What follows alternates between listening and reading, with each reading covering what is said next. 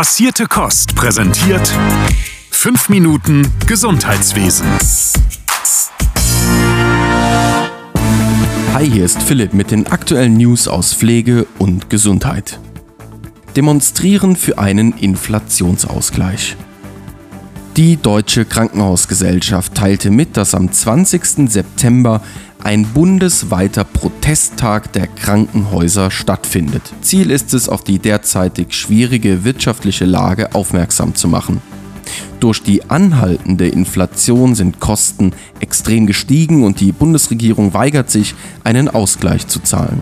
Eine Vielzahl an Kliniken muss sich daher verschulden und im schlimmsten Fall sogar schließen. DKG-Vorstandsvorsitzender Dr. Gerold Gass sagte, die Patientenversorgung sei so bedroht wie noch nie zuvor. Wenn nicht umgehend ein Inflationsausgleich käme, würden viele Häuser die Reform gar nicht mehr miterleben.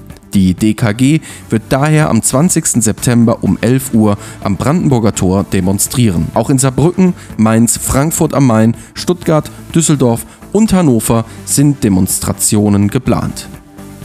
Rote Zahlen in Pflegeeinrichtungen. Eine Umfrage des Bundesverbands Ambulante Dienste und Stationäre Einrichtungen, kurz BAD, untersuchte die aktuelle finanzielle Lage der Pflegeeinrichtungen. Von den rund 300 befragten Mitgliedern gaben zwei Drittel an, dass ihre monatlichen Ausgaben die monatlichen Einnahmen übersteigen würden. Um die Kosten zu finanzieren, müssten sie daher auf andere Quellen zurückgreifen. Viele Einrichtungen hätten daher ein Bankdarlehen aufgenommen oder Privatkapital eingesetzt. Laut 34 Prozent der Befragten sind die Personal- und Sachkosten im letzten Jahr so massiv angestiegen, dass sie bereits Personal reduzieren mussten. Die Bundesgeschäftsführerin des BAD Andrea Kapp fordert die Politik zum Handeln auf. Die toxischen Entwicklungen würden die pflegerische Infrastruktur gefährden. Daher sei es unerlässlich, für eine vollumfängliche und unbürokratische Refinanzierung der Kostensteigerung zu sorgen. Um auf das Thema aufmerksam zu machen, hat der Verband die Kampagne Pflege ist in Not ins Leben gerufen. Projekt für bessere Arbeitsbedingungen.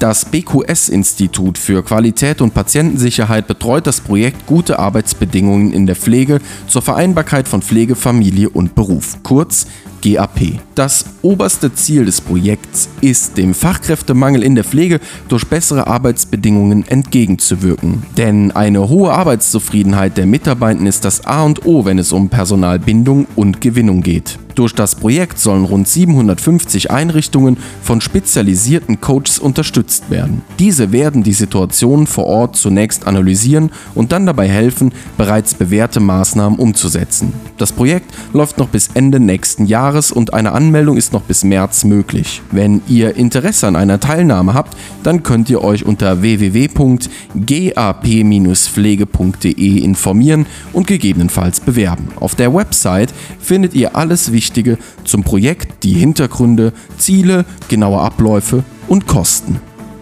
Cannabis-Gesetz wurde beschlossen.